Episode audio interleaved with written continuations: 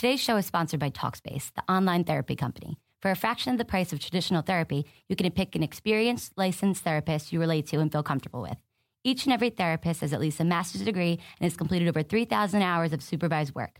To match with your perfect therapist, go to Talkspace.com forward slash boom. And to show your support for this podcast, use code BOOM to get $30 off your first month. That's BOOM. Talkspace.com slash boom. B O O M. You are Locked On Raptors, your daily Toronto Raptors podcast, part of the Locked On Podcast Network. Your team every day. Hey there, and welcome to episode number 119 of Locked On Raptors for Tuesday, April 11th. I'm your host, Sean Woodley of RaptorsHQ.com. You can find me on Twitter at WoodleySean, and the show is on Twitter as well at Locked On Raptors, where you can find links to every single show. Locked On Raptors is also part of the Locked On Podcast Network, which hosts team specific shows for all 30 NBA teams, as well as Locked On Fantasy with Josh Lloyd and Locked On NBA with David Locke. You can find those all together on the Locked On NBA iTunes channel. It is a great time of year if you're a basketball fan, if you're an NFL fan too. The NFL Locked On NFL Network is uh, gearing up its draft coverage, but uh, if you're an NBA fan and you're gearing up for the playoffs, you can't really find anywhere better than the team focused shows for uh, the Locked On Network. You get a really close perspective to all the teams that are going to be playing each other. If you're interested in a certain series, check out the Locked On shows for those two teams that are going to be involved. It's a lot of content is going to be churned out here in the coming days and, and weeks during the playoffs. So please check out the network. Find a show that you like, leave a rating or review on that show on iTunes, and you can do that with us. Locked On Raptors, of course, is on iTunes. You can leave a rating or review, and that is the easiest possible way for you to help out the show, show that you care, help to move us up the rankings, help people discover the show. And uh, it's a time of year where I'm hoping to sort of boost up some listenership here, maybe get some new ears, and you can definitely help people discover the show by uh, by leaving a rating or review on iTunes. It just boosts the visibility overall. So. Thank you in advance for that. On today's show, it's an extended conversation with Chris Manning from Locked On Cavs and Fear the Sword. Uh, we talked yesterday at length about a whole bunch of things. This was before the Cavaliers and Heat game last night that was uh, kind of a beautiful disaster. It was a wildly entertaining, to- horribly played basketball game uh, that really had a lot of impact on the Eastern Conference standings. We spoke still the stuff we talked about is very much still relevant. It was just kind of general stuff about the Cavs and you know what issues they might be having uh, and whether or not they worry Chris going into the playoffs, the issues with the Cavs' depth and their defense, things like that. On the Raptors side of things, we talked about Kyle Lowry. We talked about how they stack up among the, the Celtics and Wizards as the, you know as far as challenges to the Cavs go. Uh, it was a good conversation with Chris. It was a pretty long one, so enjoy that today. Um, there's going to be no podcast on Wednesday. I'm headed to the Blue Jays game, and I, with work, I'm just not sure I'm going to have enough time in between to get a podcast out. And I just think we've kind of covered everything for that Cavs game in this one. Um, and I'm going to have an extra podcast this week already because Saturday, of course, is uh, game one. Uh, I'm, I'm, assuming 12:30. Uh, it just it would make the most sense. That's going to be a big day for Toronto sports with the Leafs playing at 7 p.m. as well. So very excited for this weekend. But yeah, uh, I'll have a podcast ideally after that game from the bowels of the ACC. I'll try to you know you know harass someone to join the show to be a guest. If not, I can just record solo from the basement of the ACC. But uh, I'm gonna have a show on Saturday for you, recapping Game One, just to, just so you're aware there, uh, to make up for the missed show on Wednesday. Uh, so hope you enjoy that, and this will be a fun week. Uh, I'm really excited to get the regular season over with get the uh, the playoffs going. I think both Chris and I share that same sentiment as you'll hear in this conversation, and we're looking forward to it. And uh, the Cavs and Raptors, yeah, it might happen in the second round. That's a little disappointing if you're a Raptors fan and you want to have a longer, prolonged, you know, playoff run. But you know, there's still an opportunity for the Raptors to maybe pull an upset there too. Uh, so trying to get trying not to get too hung up on the seating and things like that because everything will shake itself out and it'll be fun and the Raptors will uh, be better equipped to take on a team like the Cavs than they were last year and, and we get all and all that sort of thing with Chris as well. So uh, stay tuned for the conversation with myself and Chris. You can follow Chris on Twitter at CWM. Uh, you can read his stuff at fearthesword.com. He does a bunch of stuff around the internet. So uh, check that out. He does stuff for the step back. Um, so please check out Chris's stuff. He does a really good job covering the Cavs. Here's hoping that if the Raptors play the Cavs, we'll get to see Chris uh, in town. Uh, he mentioned during the conversation, uh, during our conversation, actually, that he might be able to uh, head up to to cover a game. So that'll be fun. We'll do a crossover again. I'm sure this won't be the last time Chris is on the show this year, uh, based on how the playoffs look that they're going to shake out. So enjoy the conversation with Chris. We'll be back again on Thursday to recap whatever happened in that game and look ahead to the playoffs. I think Vivek Jacob from Raptors Republic Doug's going to join the show, so stay tuned for that. That'll be a lot of fun. Uh, all right, we're going to get to it now. Enjoy the conversation, and we'll talk to you later. Cheers.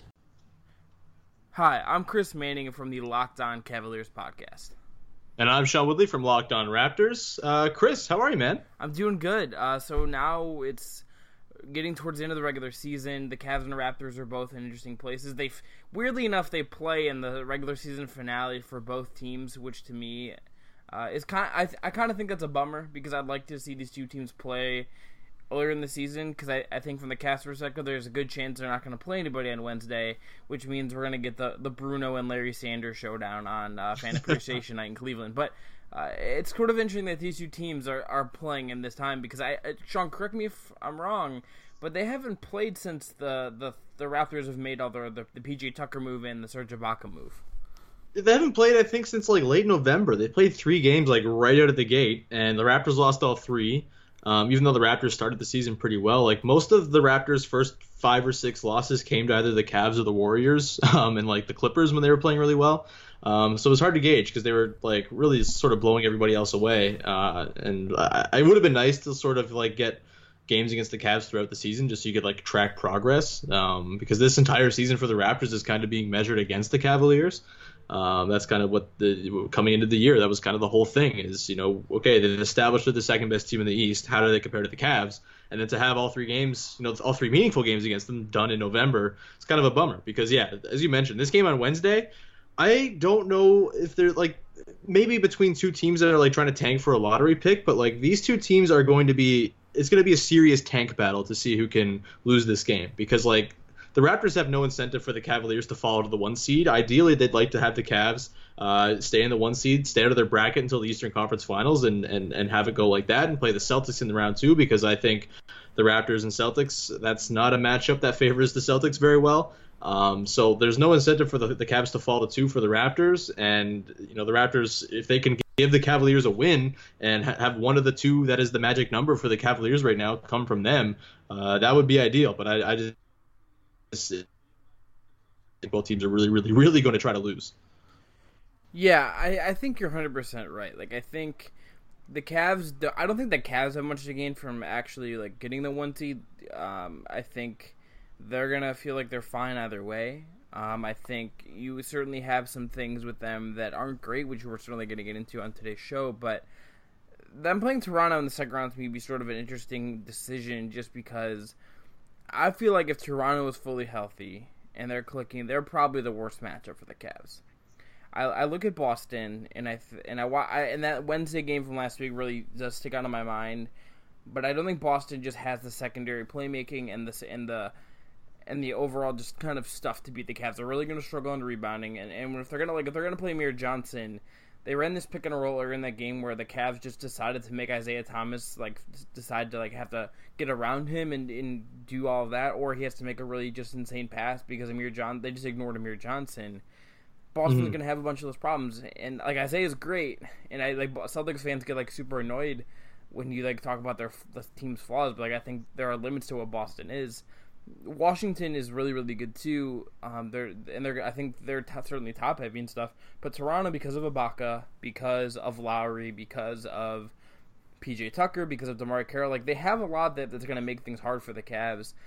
To me, it feels like they're the best two teams in the East if they're both fully clicking, and that certainly hasn't been the case all year for either team for very different reasons. But it would kind of mm. suck for me to see that in the second round when I would kind of like to see um, I would kind of like to see like Toronto play Boston. Like I think that'd be really interesting, and I like I kind of the Cavs Wizards to me would be a really fun series as well. Yeah, I'm with you there. I think this sort of setup where Cavs Wizards Celtics Raptors as a second round like was always the most appealing to me. I know people wanted to see Celtics Wizards because of their weird sort of funeral game and all the stuff going back and forth between the two of them. But like, I just think on paper, Raptors Celtics and, and Cavs Wizards just more you know appealing matchups. And yeah, the, the, Celtics thing, I'm with you in just in terms of thinking they have a playoff ceiling. I don't think it's very high because I think once teams sort of hone in on Isaiah Thomas and kind of cut off the head of their offense, they're really going to struggle. We've seen it, you know, even when he sits this season, their offense completely falls off a cliff. And if you have someone out there that is dedicated to just smothering Isaiah Thomas, I think things are really going to fall apart for them quickly.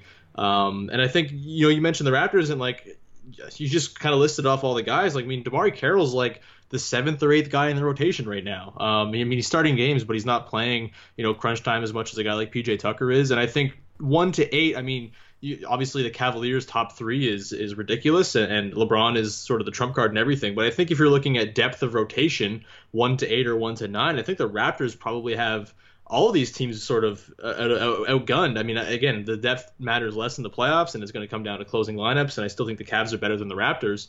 Um, but I think, you know, compared to last year when the Raptors just didn't have any sort of solutions for any of the problems the Cavs threw at them. I mean, you saw games where the the, the, the Raptors had to throw like Bismack Biyombo and Jonas Valanciunas in the front court because there was just nothing else they could do to counter the Cavaliers. And um, it, it, just it wasn't going to work. The Cavs would throw out you know these these lineups with like Channing Frye and Kevin Love, and the Raptors just didn't have the horses to defend that and didn't have the offensive chops to stay with them on the other end. Whereas this season, I think it's a lot different. I think Serge Ibaka is huge for that. I think he can be out there against those smaller Cavs lineups uh, and defend. We've seen Patrick Patterson play center too. If Ibaka proves to be a little bit slow, Patterson's been fine as a five this year too, in, in, in smaller matchups. And if the Cavs are going to go uh, you know small like that, you can get away with him there. PJ Tucker's been fantastic as a four this year. Uh, and he's worked really well with DeMarre Carroll and sort of switching configurations with them, th- those two playing the three and four together. Uh, he's commented on that a lot, just like how much he likes playing with DeMarre because they can switch everything so seamlessly. And I think the Raptors are just more geared to to stop what the Cavaliers do on offense. And I think the offense is more potent this season, season than it was last year. I mean, before Kyle Lowry went down, before Patrick Patterson had a midseason injury, the Raptors were borderline historic in their offense. They were number one for a big chunk of the year. Obviously, that's fallen back to earth a little bit, but I think with a healthy Kyle Lowry sort of bombing those pull-up threes, he's been you know so accustomed to doing over the last couple years. I think they can approach top five, and you know quietly the Raptors defense, after being kind of middle of the pack you know, between 15 and 20 most of the year. Is now eighth in the NBA. They've been like a top three or four defense since the All Star break uh, with the new addition. So I'm with you. I think the Raptors are the most potent matchup for the Cavaliers in round two or whenever they come across them. Um, I mean, I still don't think they'll win. I think if you're looking at like a Cavaliers Raptors, you know, if they were played 10 series, I would say the Raptors maybe take three of them, but that's a better shot than they had last year, where I think, you know, any series those two teams played uh, was going to end with a Cavaliers win. Yeah, I still think the question for me with Toronto and the Cavs is how are they going to guard LeBron? Like, I think there are two teams in the league that have fundamentally like good like answers for LeBron, and that's Golden State because they have Draymond and because they have Iguodala, and they have Durant now, and like they have these guys they can throw at LeBron. And then I think the other answer is San Antonio because they have uh, they have Kawhi, like they have this like freakishly long like just master in Kawhi. Uh, but I think if you're looking at teams in the East, like I think I think what Boston has is interesting. Like I think Crowder is like well suited for it physically in a lot of ways, but I don't think they have the depth to do it. Like, and I don't think like Horford back there, you know, is is a great uh, counter for LeBron. I think Marcus Smart like does really well for his size, but I don't think like he's gonna stop playoff LeBron. Yeah. But like PJ Tucker is super physical and has like given them an identity, and Carroll was like, is it has the the, the prototype of being a guy who can stop LeBron. but then the question becomes, okay, if like you're gonna spend all this time stopping LeBron, like, you know, is are you going to be able to keep up with all the shooting that they're going to have? Because I think if you're playing, if like Korver and J.R. Smith yeah. are on the floor at the same time, like, and you're you have two wings, maybe paying attention to LeBron, are you do you want to leave Kyle Korver open when he's shooting like thirty eight percent from three or like like above 40% from three with the Cavs and J.R.'s getting a stroke back and like are you gonna leave Kyrie Irving open? Are you gonna leave Kevin Love open? The Cavs can run these lineups with all the shooting where if you're gonna have to collapse on LeBron, like it becomes harder to put Ibaka in the paint. Uh, it's some of the issue you had, like you mentioned, like you had with with uh, Biyombo last year, was just really hard to necessarily keep him in the paint all the time because the Cavs have all the shooting. But if Kyle Lowry who I, I have watched the, the first game he came back, he was like crazy from that first game back. If he's like has just an, a Kyle Lowry peak Kyle Lowry series, and he just like outplays Kyrie Irving and just makes Kyrie Irving's life suck because Kyrie's gonna have to defend him because of because they can't really slide Kyrie onto a PJ Tucker or onto a DeMar DeRozan. Like mm. the series gets really interesting if Lowry is just in fuego from game one on. Yeah, I'm with you there. And to touch on the sort of doubling of LeBron thing that you, that you, mentioned, this is what the Raptors tried last year, right? Is they tried to not double him early in that series, and it just led to a parade of LeBron getting to the rim and doing whatever he wanted. And then when they started to send doubles, obviously the the three point shooting victimized them. And I do think you know having PJ Tucker as a guy that you can just say, all right, you are the guy who's going to guard LeBron here. We're going to try our best not to send help. It's hard, of course, with LeBron because he's so sort of magnetic when he's out there. But I think PJ Tucker I mean, DeMar DeRozan has talked about PJ Tucker as the guy he liked going up against the least in the entire NBA, and you saw it this year. I mean, DeRozan's been pretty much matchup proof this year, but the two games the Raptors played against Phoenix before the trade, uh, PJ Tucker completely shut DeRozan down. And Tucker maybe doesn't have the sort of quickness of a guy like Draymond or Kawhi Leonard or even like a Tony Allen. He's more of a, a handsy sort of you know hand to hand combat kind of defender. I still think that's pretty well cut out to at least try to impede LeBron a little bit. Again, nobody really stops LeBron. Um, but PJ Tucker, I think maybe because he was in Phoenix for so long, people didn't really notice it. But I've noticed it since he came. Like he's got to be like a top five or ten wing defender in the league, and that's something you want to have when you're up against LeBron James. It's at least a chance. And I think Patrick Patterson, uh, we've seen him do a pretty nice job switching onto LeBron sometimes. Here he's got some nice size. He's pretty quick as well uh, for a guy of his size, and that's a, another fighting chance they have. They just have more guys they can throw at him this year. And DeMarre Carroll, you know, he has been perfect, but I think his defense has been a lot better lately. And he wasn't really right last year in the playoffs just because he missed so much time. He only played like 27 regular season games. Uh, came back just before the playoffs and never really got into his groove. So I think he has a better chance of guarding LeBron too. But you mentioned Kyle Lowry, and this is the whole X factor, right? And this is the reason uh, Raptors fans were so apprehensive when he went out. Was like, is he actually going to get back? It's a wrist injury. Is he going to be able to shoot? And I think since he came back, I think most of the fears have been kind of quelled a little bit. He had a bit of a hiccup in the second game he played against Miami. He was like 5 of 14 from the field, 105 from three, and like 105 from the free throw line. But overall, he shot the three pretty well. His first shot when he came back was a pull up three, uh, kind of a patented Lowry shot. And he, I think he was like 5 of 10 from three in that game, or 4 of 9 or something like that. He was 4 of 9 against the Knicks on set on Sunday. Um, he seems to be in the groove. He doesn't seem to have too much of an issue. And I still think just we saw last year, Kyle Lowry wasn't shooting all that playoffs, but just having Kyle Lowry on the floor is much better than having a Cory Joseph or Delon Wright just because of everything else he does. He's the best playmaker on the team. He does such a good job of sort of just probing the paint, kind of going, kind of like a Steve Nash kind of way, where he'll sort of go through and sort of scramble the defense and then pick out shooters on the perimeter. He's always very methodical when he does that. He's not sort of violently trying to find shooters. Um, so Lowry definitely I think unlocks a new ceiling with this team that obviously isn't there when he's not around. I mean, the Raptors did a lot better than I expected they would without Lowry. They were 14 and seven, played really good defense. DeMar DeRozan went crazy. Um, but yeah, I think Lowry I think represents a pretty significant advantage over Kyrie Irving in a playoff series just because of what Lowry can do on both ends. Um, but what's going on with Kyrie? Is his knee okay? Like what's going on there? Well, I I, I don't know. Like it's this is the Cavs. I can't figure them out. Like they're just they're utterly confusing to me. Um, because like he Kyrie pl- has like played like great I think for a while, and I think I will say too like in the in the def when it when it comes to the defense in the playoffs, I think Kyrie is gonna get there like a lot better, and I think you you saw that in the Celtics game he like actually put an effort on that end, and then that's gonna matter. I think Lowry is like I think Lowry is just like a bad matchup for him because Lowry is so physically strong. Like I think that's mm-hmm. one of the things that's gonna happen in that series it'll be really interesting to watch. But like it didn't matter last year, you know what I mean? Like it like it just functionally like ended up not mattering that much. The the thing with Kyrie that I, I'm kind of intrigued by with him right now is like is the knee to me seems fine, but it's like is yeah. he going to is he just going to kind of get back to exactly where he was last year? Because I think he's been great all year for the most part. He's been kind of bad on defense, but is he going to flip the switch in the same way uh, LeBron went into? And, and how is he going to you know be this year in the playoffs when la- last year was like a weird year for him because he comes back midseason and he played himself into shape for the playoffs. This year he's he played in the summer and then he's played all year. Now he's got the knee thing, which I'm not 100 percent sure how much it was just like a, a one off thing or if this is like a real ongoing issue for him.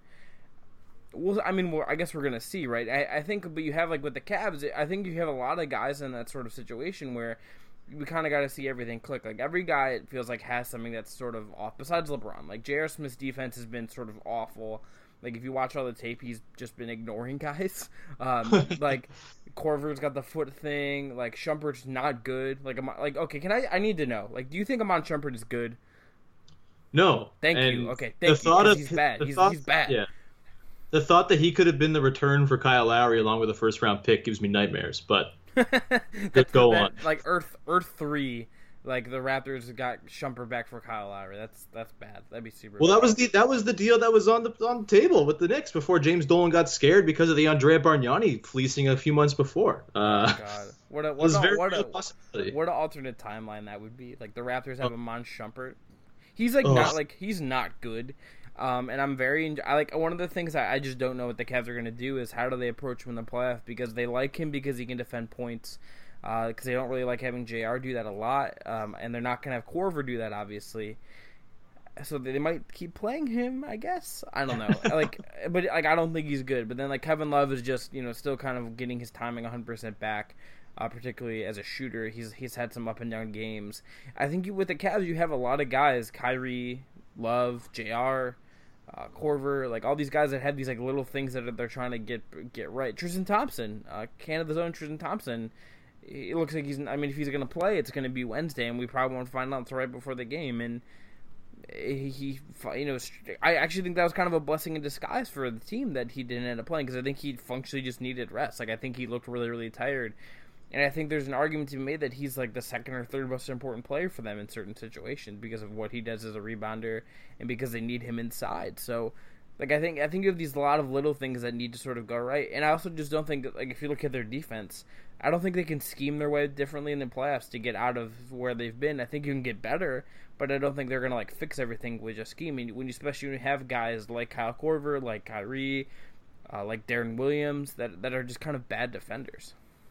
Yeah, that's my thing looking at the Cavs roster up and down, and I just don't really see other than you know just trying harder where they get better defensively because like I don't think they have many very good defensive players and like they're kind of old in the back end of their bench. Um and and yeah like LeBron's probably the best defensive player when he's locked in. Tristan's pretty good too but he's kind of you know had a down year on that in that regard and I mean we've heard it all along. The Cavs are like the 29th defense in the NBA since the All-Star break. And that's not going to fly. I mean it's just hard to be that effective in the playoffs when you can't stop people. I am still going to wait and see come playoff time to see if if this is actually a problem with them or if it was just waiting to flip the switch because I do think LeBron can flip the switch anytime he wants but I think it's tougher for guys like Kyle Korver or Richard Jefferson or these guys who are older you know later in their careers and have never really been all that good defensively anyway. I think that's going to be hard. So I do think there are going to be opportunities for teams like the Raptors to exploit them because I mean the Raptors have done a masterful job this year. Sort of their pet play and it's very simple but they'll you know get, get a point guard. They'll do a one-two pick and roll between uh, Lowry and DeRozan. They'll get a point guard and another guard uh, to switch and hopefully get a mismatch, and then just attack it. And that's kind of been the way they've beaten the Celtics a lot this year. And I think there's potential to do that if it's like Kyrie and Korver. I mean, you would assume LeBron probably draws uh, the, the the DeRozan assignment at least sometimes in the in the series. Although having him exert all that energy on defense probably won't be great on offense, but um, you know, great for the offensive end. But you know, there's going to be sort of things for the the Cavs to juggle this year. Where the Raptors, I think, whereas last year they were just kind of at the mercy of every move the Cavs made, and they just tried to counter until there was a checkmate. I think the Raptors actually have things they can do to be on the offensive this year, which just wasn't the case last year. Um, so I think they can take advantage there. And uh, how much do you trust the Cavs' depth right now? I trust it as, the, but some of it depends on how the Cavs deploy it. Like I think. I would cut Shumpert to minutes pretty drastically. Right. Um, I just don't think he's good. I, I'm a big believer. Richard Jefferson is like openly talking about on uh, as he forms like this like podcasting like juggernaut with the road tripping pod that he's just like tanking the regular season. So like I think he's gonna be fine. Like and I think his his size and stuff is gonna be pretty. Uh, is going to be pretty important. I, I trust the depth if it's deployed in, in the correct way. It's Like I think Korver is best utilized in these long stretches in the second quarter. I think um, you need to play LeBron with. I think Deron Williams is really only going to be useful with LeBron because that's where he's just going to find his most success. Um, I think you need to do. You need to go small with LeBron for stretches. You need to do these different things that are going to maximize what the Cavs do well and kind of hide some of their issues. And I think Tristan has to be healthy for a lot of this to work. Like. Um, I, I, wonder like at the end of games like they've they've done this a little bit where they go a little bit small with a big at the five. Is Tristan the guy you maybe go with and at least try to do offensive defensive subs just because he's going to protect the rim really well and, and, and he's going to you know rebound really well against a guy like Ibaka and a guy and guys uh, like Valanciunas and stuff like that. So I, I trust it to as much as it's going to be used in the correct way. Like I think you have to minimize Shumpert. I think you have to can maybe not give a ton of minutes to um, to Deron Williams. I think you can go eight nine deep, but I think your top seven guys probably end up being something like Kyrie, J.R., LeBron, Tristan Thompson, Kevin Love, Kyle Korver. Um, and then Channing Frye, I think, has to play by virtue of them needing another big to play. But and Richard Jefferson, of course, so you got eight guys there, and then you have Deron, you have Shump, so you get up to you get up to ten. I, I think Shump's minutes kind of have to be cut, though. So I don't know. I, tr- I trust it to an extent, but I think it just has to be deployed in the right way. And I, I do think the Cavs have counters to a lot of things, but it's like I, I, I don't think like Delly. They don't like miss Delly a ton. But, yeah. But because I he's not that good but like you, you you miss like aspects of what he brought. I think like it's it's going to be harder for them last year to do some of the gritty um, type of more physical play that they did last year. Deron Williams is not going to do what Delly did last year and just like body guys. You know, like that's not his game. Right. Is there like, any team? Shump's like, not going to do that. Yeah. Is there any team in the first round that gives you any sort of pause? Was like I, I, I keep I keep looking at this, and Raptors fans are weird, where they just assume the Raptors are going to have a tough time getting out of the first round, just because that's kind of been history. I mean, although, you, I mean, if you play I, the Bulls, like you're probably going to lose in four. So stop it. like no, look, I mean. And the yeah, Cavs might me, too if the game ends up like if just oh yeah last minute TNT twitch so the NBA is doomed if that happens like we're, we're all screwed. Yeah, no, but for me, like I, I, keep looking at the bottom teams in the East, and like I said, Raptors fans have this thing where they just assume that the first round is going to be a slog and it's going to be hard. And I think people are undervaluing how good this team is right now because, uh, like, we haven't really seen it all together just yet. We've seen like three games with Lowry back and Ibaka and Tucker. Um, but I do think the upside of this team is significantly higher than it was last year. And I just think the teams in the East, like, none of them are all that inspiring. Like the Bucks, everyone seems to be so scared of the Bucks. They have like three dudes. Like I just. I can't get there with any of those teams as like a real upset threat, except maybe the Heat against the Celtics in round one, and that's mostly just fueled by my Celtics dislike. But um, yeah, like, yeah, the Celtics just, are just like a, like no offense to like their fan, they're just annoying. The, the Celtics are just like the most annoying team in the East. Yeah, the, the Celtics like a good Heat. like just just an annoying version of the a good version of the annoying Heat. The, the game against the, the Heat, the, the, the Raptors game against the Heat on Friday was I don't know if you saw it. It was just a slog. Like the Heat are throwing out this full court press stuff, and like Wayne Ellington's running around screens like he's Ray Allen. It's like stop it. This is annoying. But like even then, like I'm not scared of the Heat in round one. Like is there any team down there that gives you any sort of worry? I think so. I don't think any of the teams actually are gonna like beat the Cavs or maybe even take it like six games. But I think yeah. they're all. I think like if you look at who they're really good play, so like you have Miami, you have Indiana, you have Milwaukee. Um, like I think if Atlanta would have, if like they would have just beat Atlanta, you know, and like Altham would have seen Atlanta would have just like collapsed. Like I think that might have been ideal because they just like the Atlanta is the Cavs is like personal punching bag. You know, like that's that's just like how it's been for the last two years, for, unfortunately for them.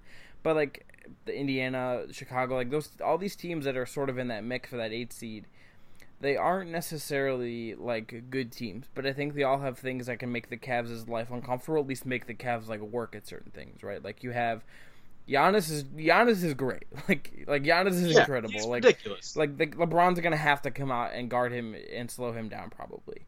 Um, Paul George has been incredible for like the past month and a half. Like, and that that's something certain you got to go with too.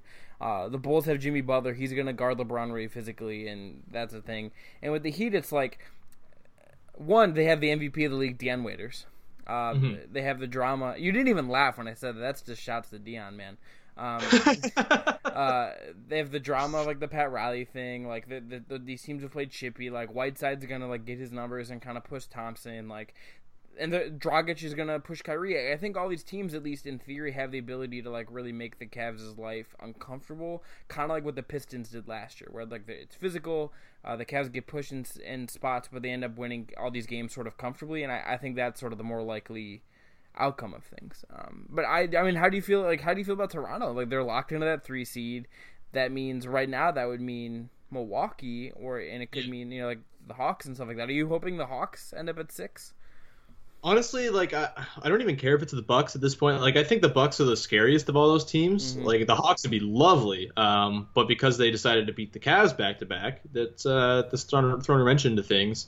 Um, but the Bucks, like, yeah, Giannis is amazing, but he also is a 27% three point shooter, and I think people kind of overlook that. And I think that's something that can be exploited in a playoff series. Like playoff series are all about trying to expose you for your flaws, and that's something that's gonna, you know, I think that's something Giannis is gonna have to reckon with come playoff time, and maybe he can get hot for a while and and make the Raptors or whoever they come across, you know, pay for letting him shoot. But I think teams are going to be really sort of conservative against him. I think they're going to go under screens. I think they're just going to give him all the space in the world to shoot, and good luck. And I think other than that, I mean, Khris Middleton there's been this conversation about Khris Middleton that I just don't really understand. Like he's really good. I love Khris Middleton, but like I saw people yesterday, shout out to Justin Rowan, um, like saying that he's better than DeMar DeRozan, and it's like, yeah, Khris Middleton's really good. He's a really good two way player, but I mean, DeRozan scores at an absurd volume at a really good efficiency rate uh, over the last little while here, especially. I mean, he's just been on fire. Um, his defense has ticked up late in the season after PJ Tucker kind of threatened him.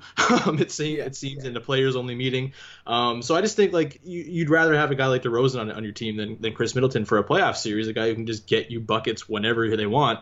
And I think DeRozan has proven this year that he's like pretty much matchup proof at this point and I just don't really see the Bucks being able to slow him down. And like the, I mean, regular season history matters only so much, but over the course of the last few years, the Raptors have been uh, to the Bucks what the Bulls used to be to the Raptors. Like the, the Bucks could never beat the Raptors. They beat them late late in the season this year uh, with Kyle Lowry out, and it was one of the the worst losses of the time without Lowry. But overall, the Raptors have done really well against Milwaukee. Jonas Valanciunas usually feasts against them because they don't have a big who can stretch him out uh, and get him away from the basket. It's Greg Monroe, it's John Henson. Like those are guys that he can really succeed against. Um, so I just think it all sort of tilts the Raptors' way anyway. I mean, I love the Bucks and they're fun and they're going to be really good. They're the future of the Eastern Conference probably, but I just don't think this is the year other than that, like the Pacers, I just don't think are the same team they were last year that brought the Raptors to seven in the first round. Without George Hill, I just don't know how they stop Kyle Lowry. I mean, George Hill was such a force against Matt, the match. George Hill, like forever, is underrated. Like forever yeah, is underrated. Was, he was absurd last year in that playoff series. Just was in Lowry's grill the entire time. Um, and then Paul George got super hot. I don't really see Paul George being that player again this year. Like he just doesn't look like he's that into it. Um, and maybe he can turn it on come playoff time. I don't know. Like he's super talented, but I just don't think the roster there is all that talented really, outside of George um, and then Miles Turner, who's kind of hit a sophomore wall. Um, yeah, I, I, just none of those teams I can really get there as being a real upset threat to any of the top teams in the Eastern Conference. I really think it's going to go chalk until the second round, and then I guess we'll see. Yeah, it's interesting because like I think there's always like one upset, you know, like there's always like there's like one sort of like quasi upset, but I don't know what it would be this year. Right? Like even if you look at the West, like the the Blazers are not beating the Warriors. Like no. I have a hard time seeing the Grizzlies beating the Spurs. That's the one for me. Oh really? You, th- you think one, so? That's interesting. I, I it's just like is it like I mean they're gonna play sloggy and like the I, the Spurs are sort of built for the regular season in a lot of ways. Yeah, I just like who's the Spurs' second best player? I don't like, know, man. Kawhi is just really good. That, that's that's he's like freaking amazing. He's ridiculous, but like, who's their second best player? And like, I'm not. I, I don't know. They they. I mean, I'm probably stupid because the Spurs win 60 games every year and they're a juggernaut. But like, they also kind of seem to disappoint in the playoffs sometimes too. Yeah, yeah. think mean, about yeah, the last little while. Other than winning the title, like they've had some real disappointments in the playoffs. Losing to the Thunder, they lost to the Clippers that year. Uh, lost to the Grizzlies, you know, earlier on in this decade. I mean, they're they've had some issues in the playoffs. So that's that would be the one I look at, I think. But I mean, yeah, that's not. I mean, that's a mega. Like I don't think, but I like I don't think the Thunder are going to beat the Rockets. No. Um, like I, th- I think like Russ might drop like fifty in a game or something like that, but it's not gonna matter. Like I don't. The series is gonna be fun as hell. That's oh, for sure. Yeah, yeah, for sure. Uh, I don't think, and I, I don't really consider like let's say the Jazz or the Clippers, whoever that shakes out. Like I don't think the five seed winning that series is like necessarily an upset. Like I think those two no. teams are sort of close um, in yeah. a, in a lot of ways and I think you're right about like the bottom of the East to me has like got like really individually great players.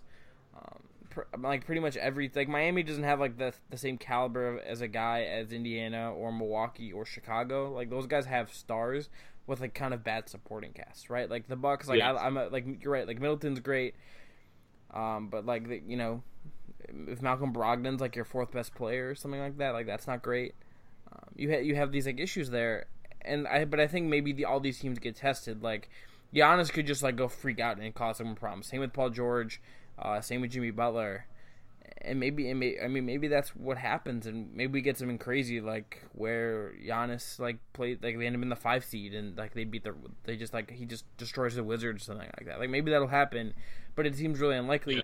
But it's like I also think the top of the East this year is definitely better than it was last year. Like I think wh- whoever the Cavs and the Raptors individually yeah. face in the second round, um, I, I think that like if it's each other, if it's like Celtics Raptors, like I think all those teams are in for pretty tight series and pretty interesting series. Yeah, the East was a pile of crap last year. Like that. Oh, yeah, that Heat terrible. team should not have made the second. They were the three seed and they made the second round. That Heat team was terrible. Absolutely like, terrible. Like Dwyane Wade was. I mean, he hit a bunch of threes in the in the in the playoffs, but like, come on. And then like Joe Johnson was like, you know, the the best like waiver pickup of all time. Like I don't know. I uh the, yeah, the East is a lot better this year. Like I would put the Celtics, Raptors, and Wizards like on par with like the the Jazz, Clippers, and even the Rockets maybe in the West. Like I think mm-hmm. they're legitimately good teams now. Uh, maybe the Rockets are a bit better with James Harden, but like I still think like they're that that's a conversation, and like they're they're they're legitimately good. Like last year, the I think the Raptors were almost there. I, just don't think they were as deep as they are this year. Oddly enough, they won 56 games. I think they're much better this year with 51 wins or whatever they're going to end up with. But um, yeah, I uh, I think the East is good. I think it's going to be weird. However, you know, it's going to be fun. However, it sort of shakes out, and it, it's a weird sort of end of the season here with teams tanking, and the last week of the season always kind of sucks. But um, what's your expected Cavs starting five on Wednesday in, against the Raptors? Uh, I have no idea what to expect. I'm gonna, I'm gonna, I'm gonna tell you like my dream starting five because I don't think I don't think you're gonna see LeBron and Kyrie. That's my prediction. Okay. Um, I kind of, I'm kind of, we, and we don't really know as we're recording this exactly what the the seating is, but I think the Cavs resting players on Monday in a game where the, they haven't cut down the magic number below two since they beat Boston. Like it, it's just sort of stuck there. Uh, I, I, think that tells you enough. Um, even if the you know the Sunday game influences it. My my ideal starting five um, is Kay Felder, um, Dahntay Jones because they're apparently adding him. Mm-hmm. Uh, give me, I guess, like I'll just, I don't want to see, I, want, I don't want to see RJ like playing like minutes. Like I don't think, I think he should rest. So like, give me just, I guess, give me Shump, and then I want a front court of Tristan getting like 20 minutes of just running around, and then Larry Sanders. That's my ideal five. For me, I want Kyle Lowry playing like 43 minutes just to get his legs back. Um, he's okay. been looking good. Kay Felder just gets roasted for like four. Like he just he just went against like the the rap like Raptors 905 was like just yeah really good like really good D League team and like had like good moments but like kind of struggled in spots and then it's like oh yeah here we're gonna have you play Toronto again but uh, here's Kyle Lowry. Yeah, from Brady Heslip to to Kyle Lowry. Uh, have fun with that, K. Yeah, um, yeah I want Lowry I mean, same, to play. Same like, thing. Same thing. Yeah. I want Lowry to play like 40 something minutes, uh, just to get his legs under him. I mean, people have been fretting about Lowry's minutes for like three straight years. Um, this is the one time where I think just play him as much as possible, get him as much sort of you know repetition as you can get him because there's not a lot of time here. Um, and he's looked good. He played like 42 minutes in his first game back and scored 27 and had 10 assists. It was amazing. Um, but more of that is good. Uh, at the two, give me some Fred VanVleet uh, as a as a small ball two, normally yeah. a point guard. Uh, at the three, give Norman Powell some minutes because I just don't think he's going to play a whole lot of uh, time in the playoffs unless there's a, a, an emergency here or there. He's kind of fallen out of the rotation behind PJ Tucker, which I think is a good thing because um, Norman Powell has not been very good. Um, it's tough because there's going to be guys. I think Pascal Siakam is going to be with the D League team because their playoffs are still going. Um, but I'd like to see Pascal Siakam maybe start next to Bruno in the front court. Um, maybe get Bebe some time as like a, a, point forward, give him the ball in his hands a little bit. He's a good passer. You can't really dribble, but he can pass. Give him the ball at the elbow, move some stuff around there. Um, yeah, I, this is going to be a weird game uh, that I'm excited for in a weird way. Actually, I, don't think I'm going to see it. I'm going to be at the Blue Jays game, so I'm going to miss it I mean, anyway. You're you're not really going to be missing much. Like I'm going to be yeah. covering this game live, and it's Cavs fan appreciation night. It's like the final game of the regular season, and like it's not going to be great. Yeah, like, I anticipated the the meaninglessness of this game pretty well. I think buying tickets for that Jays game a month ago. yeah, no, yeah, good call on your part. And like, I also think I actually got a, a, substitute like thing. I want to see some Deron Williams as well because I get so many questions about like Deron Williams, like why doesn't he play anymore? Because he's like not that good. He's secretly that was, like, uh, not that good. Yeah, that was James Johnson for me the last two years. Like I was the one person who was like, James Johnson's not good. Like he's not going to help you, and he wasn't good with the Raptors. Of course, he's ridiculous with the Heat, but uh, he's a different player who's yeah. a, a, much skinnier player at this point. Yeah, but. I mean the, the Heat's like ability to get people in shape like makes me wish like I could just you know like give me two weeks in South Beach and maybe be good for my soul. You know? Man, if I was just like sent down to South Beach just to like even just sweat in the heat, I would lose weight. That, yeah. That, that, like, like, we're, we're in cold. We're, yeah, we're in cold. I just got. You, um, did you guys get snow? We just got snow. Like I'm sick of this. No, like, it's like it's like 22 degrees today. Well, I mean, I, I, guess whatever that is, like 65 or 70 in uh, in Fahrenheit here today. Yeah. It's beautiful. It's it's wonderful. It's like almost short weather. So yeah, it's like nice here now. Like it's about that here. Yeah. But like last week we got like a lake effect snow, and I woke up and was like shoveling the driveway, and I'm just like, it's, it's, April. Like I need to like I get it, LeBron. Like I get why you went to South Beach. Like secretly it's okay. You can just admit it was for the weather. Like I get it. Like it's nice. yeah, it helps you melt off the calories. It's all it's all good. Yeah, uh, James Jones gets in shape. Yeah, but I James Johnson.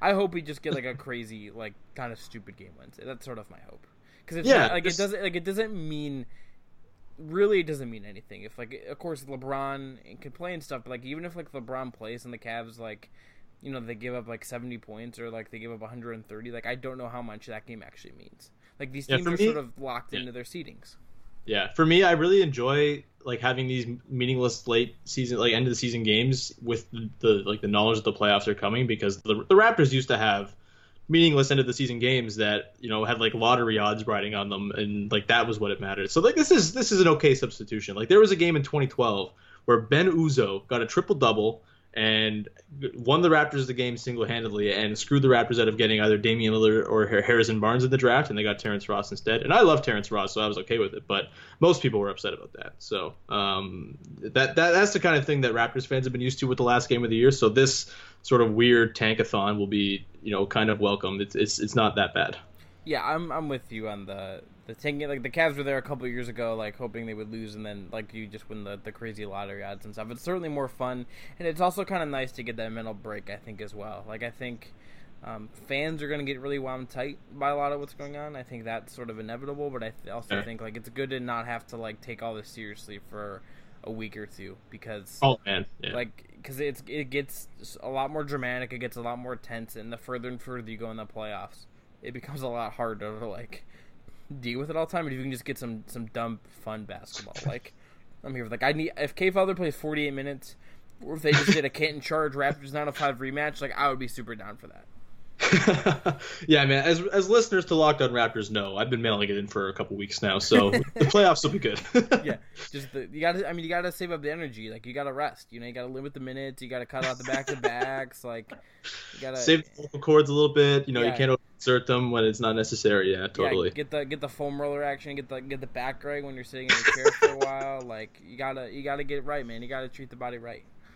Well, Chris, this was fun, man. Yeah. Uh, hopefully, we get to come across each other in the playoffs, and yeah. hopefully, it's the Eastern Conference Finals because I think that'd be more fun for everybody. But if yeah. it's the second round, we'll definitely uh, hook up for some more podcasts. And uh, are you going to be traveling at all? Will you be able to make your way up here at all for any games? Toronto is the one city if the Cavs make a uh, run in the playoffs. If if they get the right schedule, works up in Toronto. Toronto is the city that I can most likely do, which I'm kind of hoping because I like I like to go to Toronto. It seems like a nice place it's all right, and I'm here, so we'll meet up and we'll uh, we can maybe do a live podcast or something like that. Yeah, so yeah. yeah. Last last time we did a live pod, it was uh, Sean Hike and a like, guy yelling at us in the arena of the queue. So hopefully it goes it goes better than that.